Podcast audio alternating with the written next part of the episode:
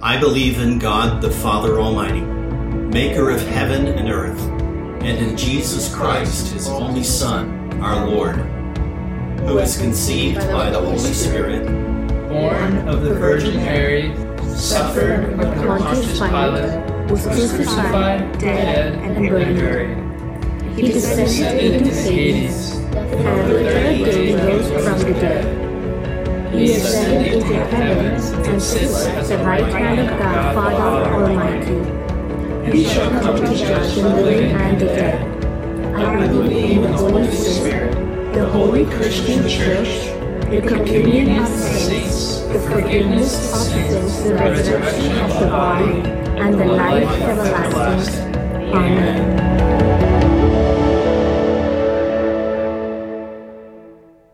Have you ever been asked to do something and you know you have to do it, but you don't know how? And so you're just going, how in the world am I going to do this? Maybe it's uh, an assignment at school, or maybe it's a project at work. Maybe you, you know, exaggerated on your resume. And so your boss gives you a task and you can't tell her that you don't know how to do it because your resume says that you do. And so you're just furiously typing on the internet trying to figure out what to do next. This happens a lot when we become parents. Here's this baby, we have this baby, and these people at the hospital are crazy enough to actually let us take this child home, and we realize we have no idea what we're doing, and yet this baby's survival depends on us. So Jesus, when he was on earth, he said something to his disciples. He said, "You're going to be my messengers. You're going to take my message to the ends of the earth." And these guys go, "Oh, cool." But really they're thinking, we have no idea how to do that. But they can't say no because this is Jesus asking them. And they can't say, uh, we don't really know how, because for three years he's been showing them how. And the worst part of all of it is he says, "You're going to be my messengers," and then he hops on a cloud and he goes up into heaven, not to be seen again. And these guys are left wondering, like, what are we going to do? How are we going to do this? Jesus says one other thing. You're going to be my messengers. You're going to take the message of God's love to the ends of the earth. He says this other thing, and they don't really understand it at the time. He says, "I'm going to give you help. I'm going to send the Holy Spirit to help you," whatever that means. He just says, go, for now, just go to Jerusalem and wait, and I'm going to send the Holy Spirit. And you'll know when the Holy Spirit comes, so just go to Jerusalem and wait for the Spirit.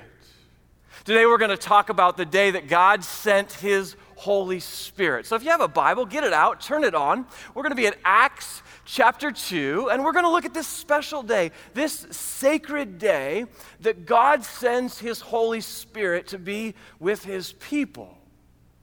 Now, I'm immediately aware that when I say the Holy Spirit and when I bring up Pentecost, depending on maybe your faith background, for some of you, it gets really uncomfortable, right? Because there's a lot of weird stuff out there about the Holy Spirit, weird things that people claim about the Holy Spirit. You could go on YouTube and see all kinds of stuff. You got televangelists out here, and they do like this kung fu move, and people in the audience just fall down, and they say that that's the work of the Spirit. Like, what is that? Or you've got people talking about the Holy Ghost. When I hear that, I imagine white sheet, a couple of eye holes, like a good Halloween costume, just floating around. Ooh, you know, that's weird. And so when we talk about the Holy Spirit, maybe the challenge for us is simply this. It's to put all the weird stuff aside and just go, what does the Bible say about the Holy Spirit? And maybe it's a little bit uncomfortable, but you and me, we'll, we'll be uncomfortable together. Let's put away any of that weird stuff that's out there, and let's just look at this day that God sent the Holy Spirit to be with his people. So let me give you the scene. It's this weekend called Pentecost, and Pentecost is a Jewish festival. It happens fifty days, Penta, fifty, it happens fifty days after Passover. And the Jews come and they bring the first fruits from their harvest and they give them to God. So remember that Jesus was crucified on Passover weekend. Everyone was in town, in Jerusalem, for this celebration of Passover. Well, it's fifty days later, and they're all back in town. They're all back in Jerusalem because God's people are celebrating this festival called Pentecost.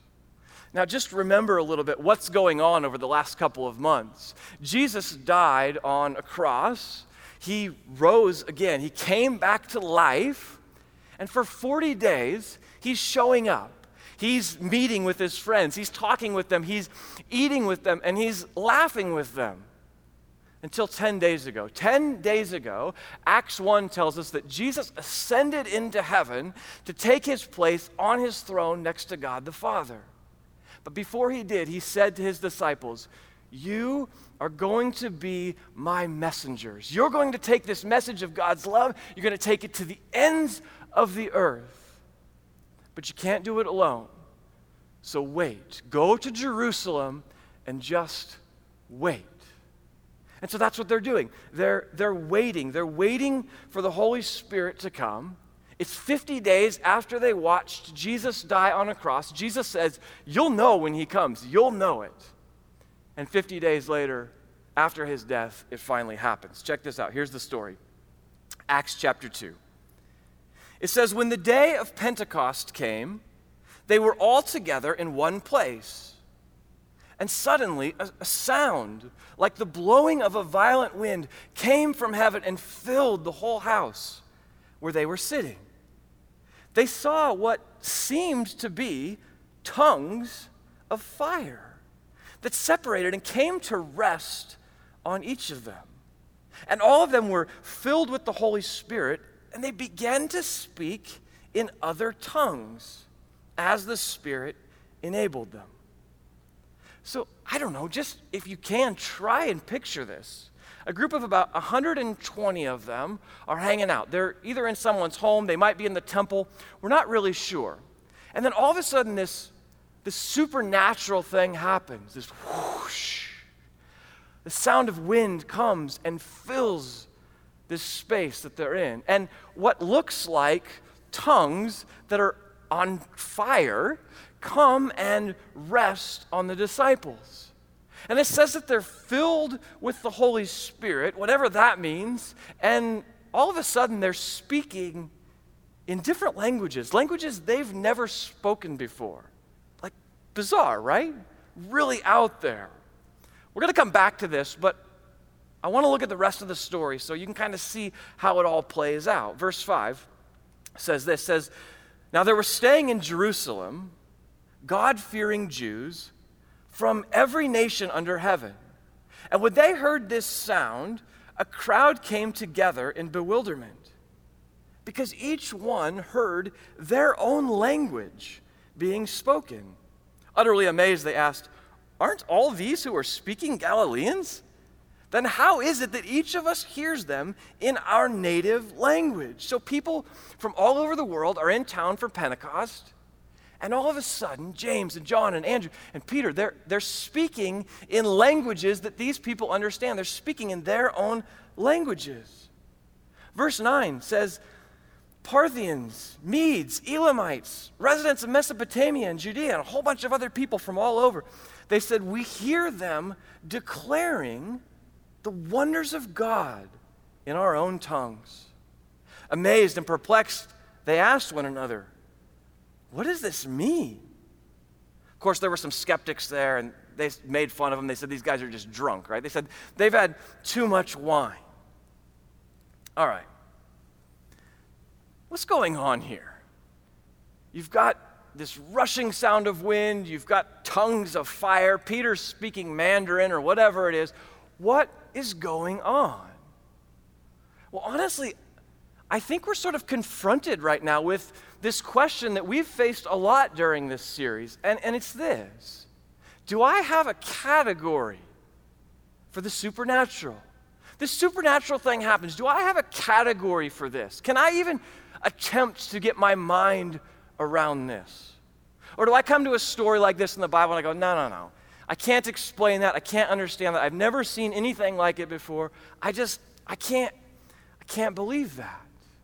Because you kind of have to have a bucket for the supernatural. And this is a challenge for each of us. Do you have a category for this? And honestly, I would just say, yes, it's challenging, but if you say, no, I don't have a category for this, truthfully, just turn me off now, because you're kind of wasting your time. Because the foundation of the Bible, to be honest, there's some not natural stuff going on in here. There are some supernatural things. And so I think there's, as we wade into this story together, I think there's a little bit of a heart check for each of us to go, do I have a category for this? Do I have a category for supernatural? So lean in with me for a minute. Let's try and understand what's really going on here. Luke tells us about three things. He says there are three elements at play. He says we've got wind, we've got flaming tongues, and we've got voices, right? We've got speaking. So let's talk about the wind. This is really interesting. So the word for wind is the same word for air, for breath. You know, it's also the same word for the Spirit. In the Old Testament, in Hebrew, it's the word ruach. In the New Testament, it's the word pneuma, like where we get our word pneumonia. I think God is trying to tell us something about the Spirit. I think he's trying to tell us that the Spirit is, is like the breath of God. It's, it's life. He is, he is life-giving for us. And just like we can't live without air, we can't live without breath, I think God is saying that we can't live without his Spirit. And I love this, this idea that the word for wind is the same as the word for Spirit. Because, you know, you can't, you can't see the wind, but can't you see the effects of the wind? Can't you hear the wind?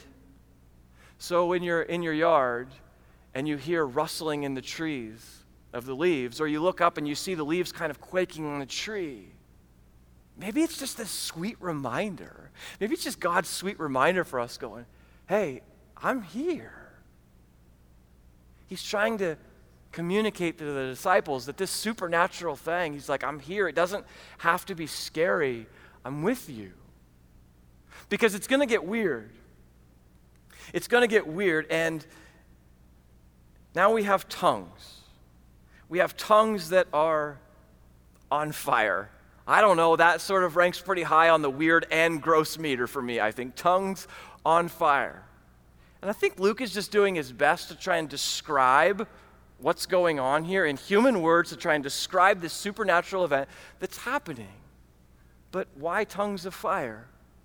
Well, throughout the Old Testament, fire is a sign of God's power. God reveals his power and his majesty and his authority through fire. And there's something about tongues, because God is going to use words. Remember, Jesus said to the disciples, they're going to be his messengers. They have a message. They're going to go out and speak this message. God is going to use words to tell the world about his love. And so tongues on fire, it's like God's saying, you're going to use words to speak my words, to tell people this message, and you're going to have my power behind you when you go. And so it's it's tongues on fire. And I know it sounds kind of crazy, this whole scene. I love that Luke says it's it's just the sound of the rushing wind. So don't think that it's like all of a sudden there's a windstorm and things are flying around the room and it's chaotic. God doesn't operate like that. God is a God of order. And so even in the midst of this, this sound of wind and, and tongues of fire, he is a God of order, and he is calm, and he's not trying to ratchet it up on these guys. He is with them, and he is peace. It's about to get weirder. As weird as a sudden wind and, and tongues of fire are, Luke, Luke kind of dismisses those. He pushes those off to the side. And he moves on to the most important part of the story, the, the voices, the language. This is the really weird part. Apparently, all of a sudden, the disciples, I don't know if it's all one hundred twenty of them, I don't know if it's just a few of them, but all of a sudden, they're speaking in these other tongues. They're speaking in ways they've never spoken before. What?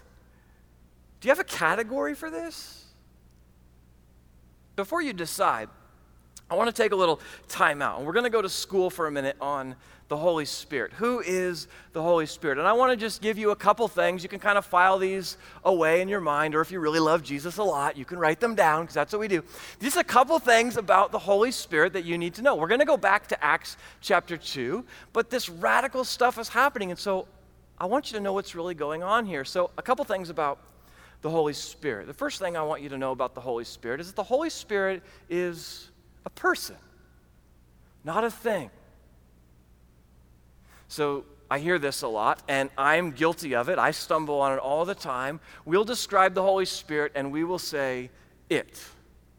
It leads us. It guides us. But the biblical authors are really clear. They use the pronoun he. This is a person. This is not just the power of God. This is not may the force be with you. The Holy Spirit is a person, because God is a personal God. Everything about God is, is personal.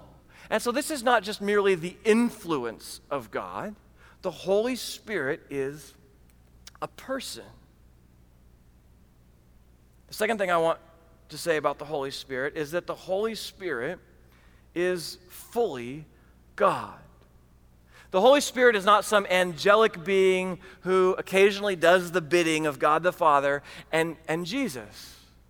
The Holy Spirit is fully God. In fact, so much so that the Apostle Paul writes in First Corinthians, he says, don't you know that your body is God's temple? It's where the Spirit dwells. He's saying the Holy Spirit, the Holy Spirit is God. Sometimes we quickly put the Holy Spirit over here on the shelf. It's like this, just, again, this sort of whimsical kind of being. And and God the Father and Jesus, yeah, yeah, yeah, they're God, but the Holy Spirit is like, like diet God, like, like God light. Not really totally God.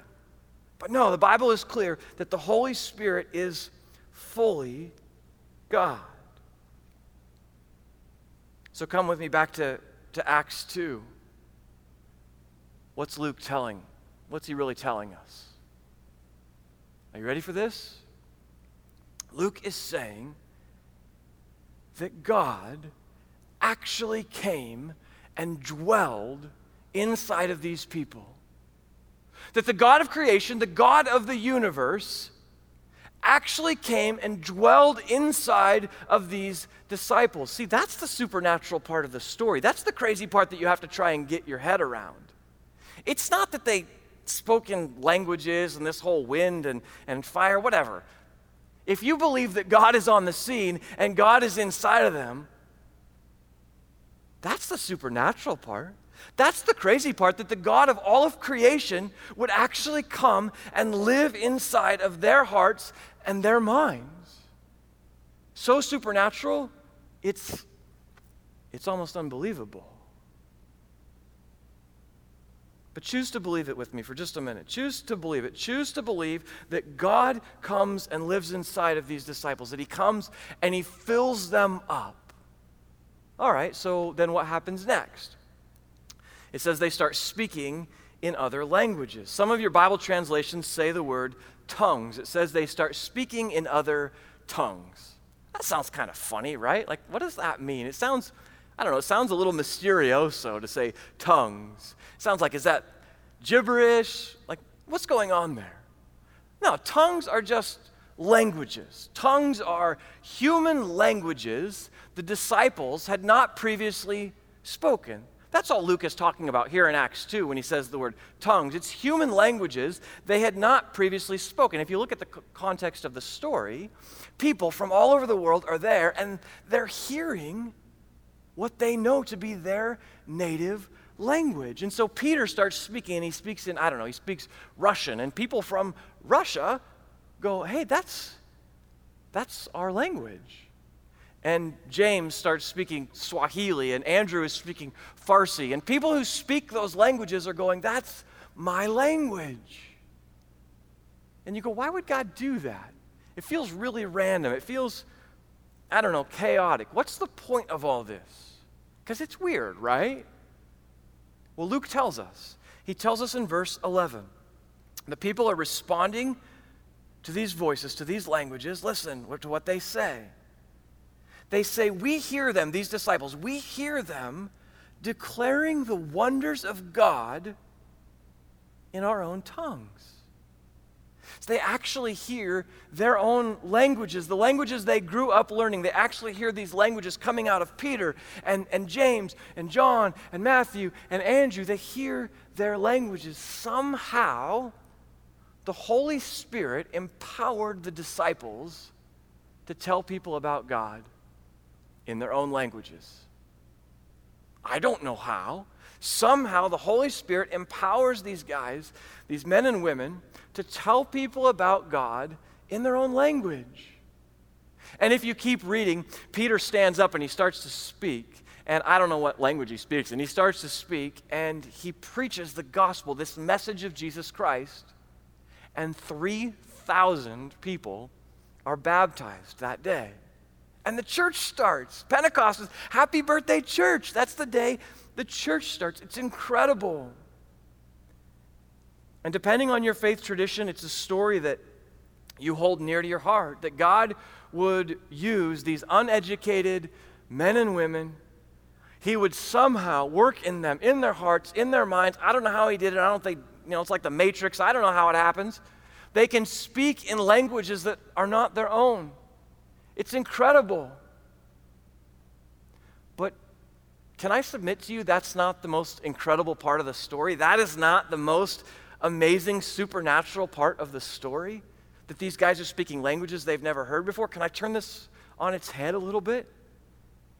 I think the most supernatural part of the story is that the God of the universe chooses to come and live inside of these disciples, inside the hearts and minds of these disciples, and the God of the universe has chosen to come and live inside of you and inside of me. I mean, that's the most amazing part of the story, the wind, the fire, the voices, whatever, who cares? No, God, the God of creation, who can go anywhere, who transcends space and time, who can live anywhere. He can live in a palace, he can live in a mansion, he can live on some tropical island. But no, he wants his Spirit to come and live inside the hearts and minds of his people. Why? So he can go everywhere with you, so he can be with you all the time, so that he can go with you everywhere that you go, to encourage you, to lead you, to empower you, to protect you from other people and, and yourself, so that you're never alone. The God of creation comes and lives inside the hearts and minds of his people. I mean, do you have a category for that? I think about these disciples. They've seen it all, right? They've been with Jesus. They've seen him turn water into wine. But that was like, that was like simple. They watched him raise a man who had never walked in almost forty years, pick him up off the ground and he could walk. Another woman just touched his pant leg and she was healed. A dude that couldn't see, Jesus put some dirt on his face. twenty-twenty vision. They watched Jesus call a man out of a tomb back to life. But I don't think they have a category for this one, that God would come and live in their hearts, that he would come and dwell with us. Fast forward two thousand years. Here we are, you and me. You're sitting in your living room or your dining room watching some goofball on the screen. What on earth does this have to do with us? Are we like waiting? Are we waiting in our houses for this whoosh sound to fill our living room, and then we're going to start speaking in Portuguese, and, and then we're going to go and tell the world about Jesus? Is that what it is? No, I don't, I don't think so. I don't think that's the message of this. I think what God is trying to communicate to us is very simple. I think it's this, that the Holy Spirit gives you what you need to do what God asks you to do today. And maybe it's not to speak in another language. Maybe it's something far more mundane, boring. You know, right now, I don't know about you, but sort of in this unique time that we're living, I've had times in the last few weeks where I kind of wanted to just go hide in a corner, just curl up in a ball and just hide from the world. Because honestly, I feel incompetent to handle any of this as a husband, as a father, as a pastor. You know, we got little kids there at home. We're trying to teach them their schoolwork now. We're not teachers. We don't know what we're doing.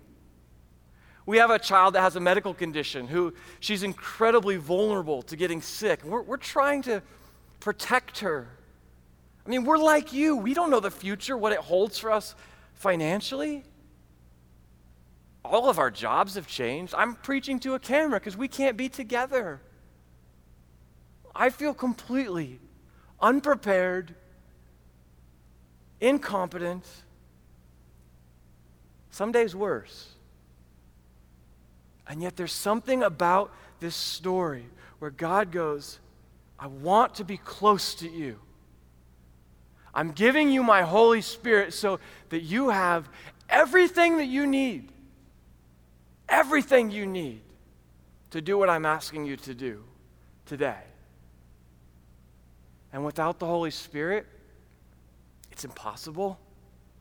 You know, these, these disciples, had they tried to to go and take the message of Christ to the world without waiting for the Spirit, had they tried, you know, they'd have probably done all right for, I don't know, a couple days, a couple weeks, a couple months. They, they knew Jesus well.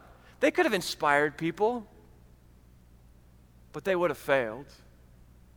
They needed the Holy Spirit. That's why Jesus said, listen, guys, today, just, just go and wait. That's all you have to do is, is go and wait today. And each day, the Holy Spirit gives us what we need that day, one day at a time, one dose at a time. And I know if you're anything like me, you're like, give me, give me everything I need to know for the rest of my life. Give it all to me now, God. He goes, no, you can't handle more than one dose at a time. So you only get one dose at a time. You get one day at a time. The Spirit gives you what you need to do what God asks you to do. I know how a lot of you are feeling. I talk to you. I read your prayer requests. I know what's going on. Parents of, of young kids trying to do the schoolwork thing and maintain some sanity and still be able to work from home. I see you. Single parent trying to figure out how to work some hours to feed your kids, but now they're home and you got to care for them. I see you. Grandma and grandpa, you haven't seen your grandkids in a month, two months. I see you. It's hard. If you're anything like me, you feel incompetent, not up to the task. Listen to the words of the Apostle Paul. Listen to what he says about the Holy Spirit that's living inside of you.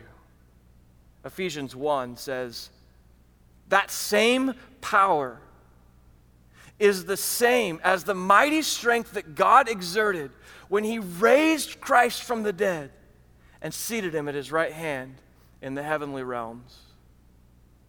The power that brought Christ back to life, Paul says that Holy Spirit, he's living inside of you if you have a relationship with Jesus Christ. If you don't, you can start one today. You could talk to him today and go, Jesus, I want hope. I need hope in my life. I want to follow you. We'd love to talk with you about what that looks like. But if you are a follower of Jesus Christ, the same power, the same Spirit that raised Christ from the dead, he's inside of you. He's living inside of you today.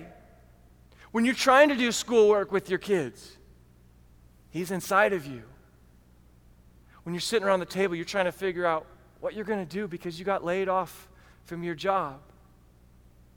That same Spirit is inside of you. When you hear that one of your family members isn't feeling well, and you're like, here we go, and you get anxious about that, the same Spirit of God is inside of you. Do you have a category for that? That kind of supernatural? Because I wonder if you've been feeling incompetent. I wonder if you've been feeling not up to the task at hand. Maybe some days you're going, I, I just want to get through today. Maybe it's, I just want to get through this hour. The Holy Spirit wants to give you what you need. He's that fresh breath, that fresh air that you need. And He's living inside of you, that same power that brought Jesus back to life is living inside of you. Jesus, when He was alive, He asked Peter, He said, Peter, are you going to leave me? And Peter says, where else would I go? I don't know where you're turning for hope right now. I don't know where you're turning for peace. I don't know where you're turning for life. But the Holy Spirit wants to give you everything that you need. Everything you need to do what God is asking you to do today. Would you pray with me?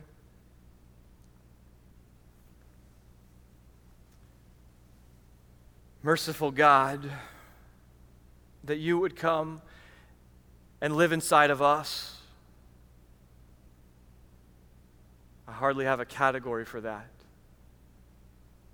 Of all the places that you could be, that you would choose for your Spirit to live inside of broken, messed up me. It's unreal. I, I don't even know how to respond to that, God. Father, right now, there are many of us who are honestly struggling through a lot of days. We're living in strange times under new conditions, and there are days and there are hours that we don't know how to accomplish the task at hand.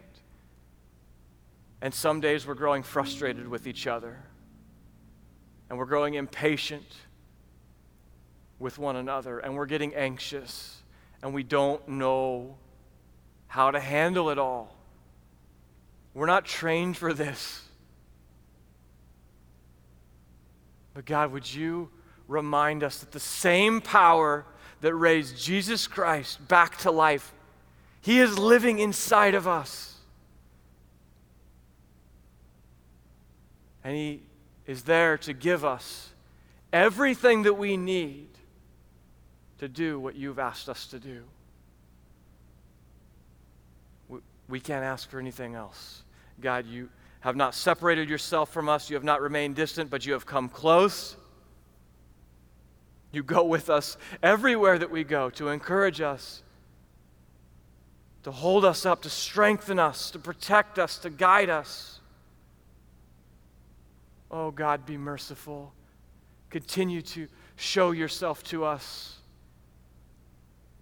in the small things, even like the rustling of leaves in the trees or a gentle word spoken from a friend. Remind us that you're with us, that you love us, that your Spirit gives us all that we need right now. For today. It's in the name of Christ I pray. Amen. Well, Faith Church, these are unusual times, and yet we still get to do incredible ministry. We are giving more people access to Jesus now than we were before this started. And it is in large part because of you and your generosity and your prayers for this community. So thank you. I want to remind you that there are a number of ways you can give to support this ministry here at Faith Church. You can text your giving. You can visit faith church l v dot com and you can give there. Or you can mail in You're giving, and we can receive it that way. Thank you for your generosity, church. We're going to finish with a song today, and It's not really a worship song that you need to stand and sing if you don't want. You can just sit wherever you are, and our worship team wants to sing this song over you. It's a blessing. It's from the Old Testament. And they just want to sing over you. And it's their prayer that God would pour out His blessing over you. So, church, we love you. Sit back and be blessed by this last song.